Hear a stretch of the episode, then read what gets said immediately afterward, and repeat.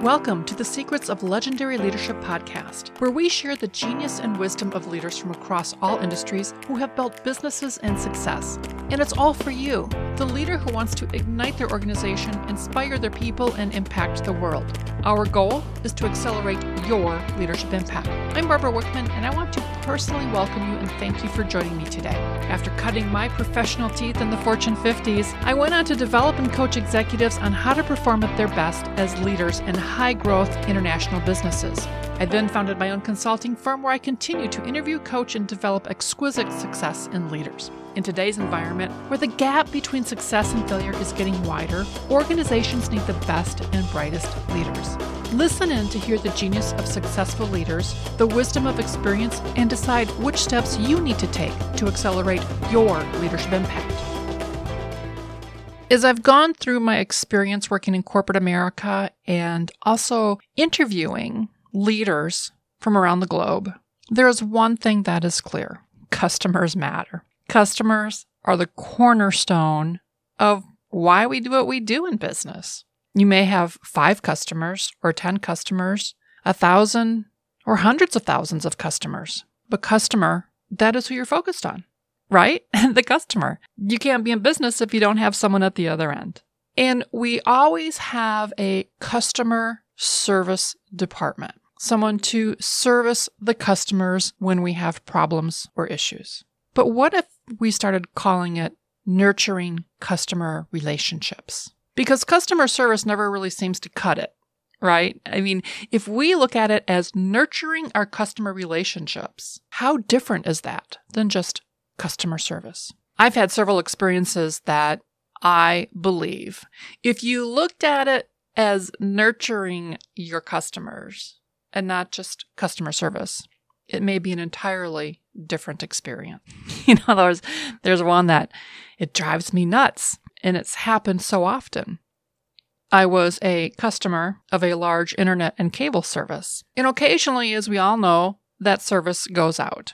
Well, after several hours, I really needed to get back on online. I was working. So I called the customer service line and got connected to a gentleman. And after I explained my situation that I had no internet service, his response, and I kid you not, was for me to go onto their website and use the automated process to determine the cause and to create a solution for my problem. And I paused. I said, Really? Did you just not hear me when I told you I have no internet service? He said, Yes, I understand that. But if you go online to our website, you can go ahead and, and put in your problem and they'll do an automatic scan of your system and fix it for you. And my question was, Well, well how do I get on to your website? And he said, Well, you just go on the internet and you look up www, and I won't say it, and I said, That's great, but I don't have internet service because your service is down. Silence. He said, I understand your problem, ma'am, but I really just need you to go online and go on the website. And I stopped and I said, Look, I need to speak to a supervisor because you're not listening to me.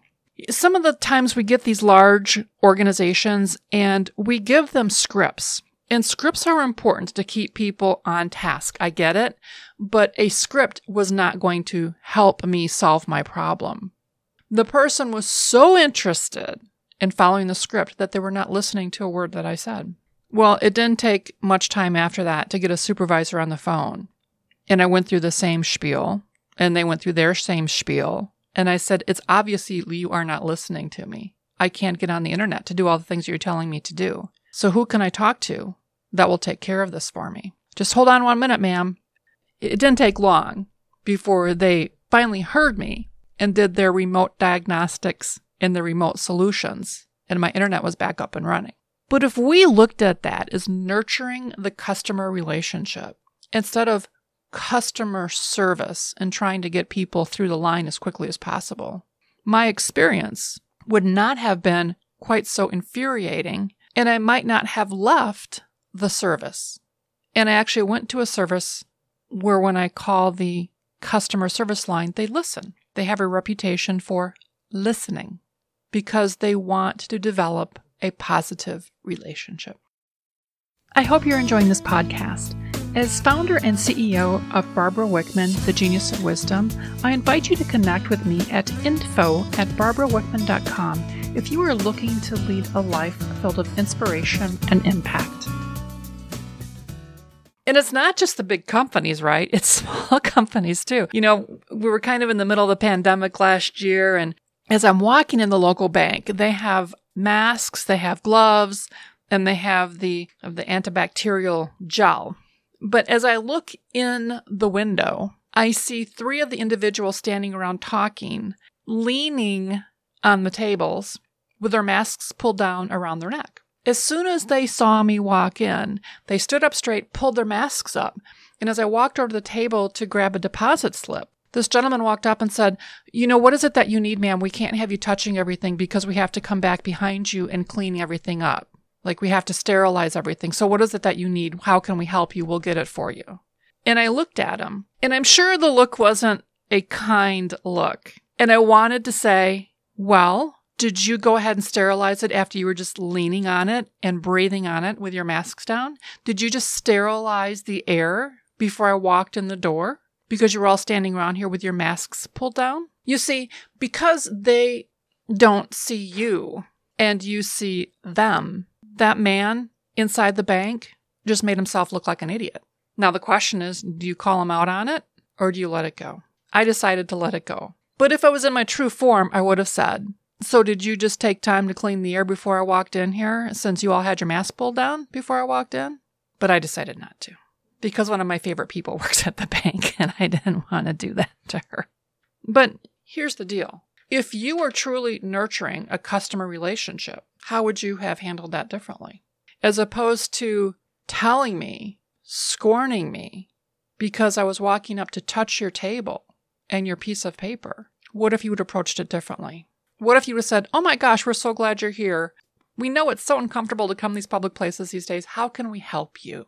And then if I touched your table, don't treat me like a five year old and tell me not to touch your table. Wipe it off when you're done, because frankly, you didn't wipe it off after you were done leaning on it. You know, we do dumb, right? We do dumb when it comes to customers sometimes. I got an email confirming an appointment at a service provider the other day. And I walked in and they said, You don't have an appointment. And I said, Yeah, I do. they said, No, you don't. It's not in our system. So I pulled up the email that confirmed the appointment and showed it to him. And the person looked at me and she said, Well, you don't have an appointment. It's not on our schedule. And I said, Well, I'm here and you confirmed it. And this person went on to say, Well, when did you make this appointment? Who did you talk to? What did you agree upon? Were there other days you talked about? And I said, Look, I had this conversation a while ago and you confirmed it with your email. And this person had the audacity to look at me and say, Well, we didn't send that email. And I said, Isn't this your company's name at the top? And she said, Yeah, but we don't send those out. Those are automatic things from the scheduler. And I said, So it's attached to your schedule and it's automatic and sent out. Yeah, but we didn't send out. They sent it out. Oh boy. Whenever you say they, my first question is, Who is they? Let's define who they is. And they is an extension of your organization. You don't get to defer and call them they. It's their problem. Guess what? It's your problem. This was one time I didn't back down because now I'm really irritated. As the owner of the business walked up, they said, You know, it sounds like there's something going on. How, can, how may I help you? And I explained the situation. And I said, Instead of being treated as a customer at an organization where you've made an error, there's been no responsibility taken, no apologies made, and I canceled an appointment with someone really important to be here because this service is really important to me. And all I'm getting is pushback of that I made a mistake. And this woman said, Well, they must have canceled the appointment and, and you didn't see it. And I said, No, you don't get to do that. I pulled up all of my emails from your organization. They're all here. I've only been working with you for two months. I haven't deleted things.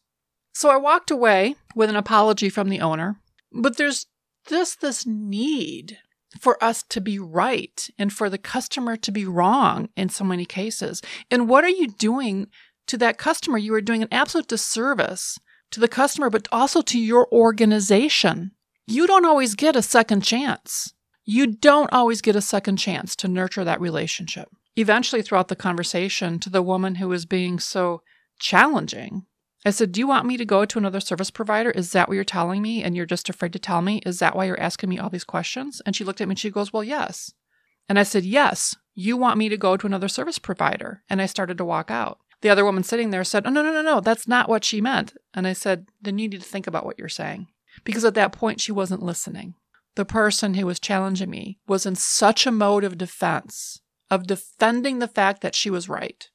She couldn't even hear what I was saying. Look, if you have an organization, you have a responsibility to make sure everyone in your organization nurtures your customers. Yes, there are times when customers are wrong. I get it. But you still need to nurture the relationship. But when I showed up for that appointment and it wasn't on their calendar, I was not wrong. Yes, something happened. Yes, someone probably canceled it on there and they didn't send me the update and they put someone else in there for whatever reason. I don't know. But say Oh my gosh, I am so sorry that you came all the way down here for an appointment, which obviously we sent you the notification and something happened. We we have never had this happen before, and I assure you it will never happen again. But that's not what was said to me, not until the end. If you own a business, make sure everyone nurtures your customers.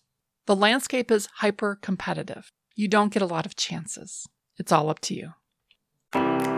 Thank you for joining, and today I hope you were inspired to take at least one step forward to accelerate your leadership impact. If you enjoyed the secrets of legendary leadership, please comment, like, share, and of course, subscribe so you can receive notifications of all of the latest episodes. If you are looking to ignite your organization, inspire your people, and accelerate your impact, connect with me at Barbara at barbarawickman.com. I'm Barbara Wickman, and I am a leadership visionary, author, professional speaker, and organization savant, providing leadership and organizational development and discovery services. And remember, the best way to inspire others is to be inspiring yourself.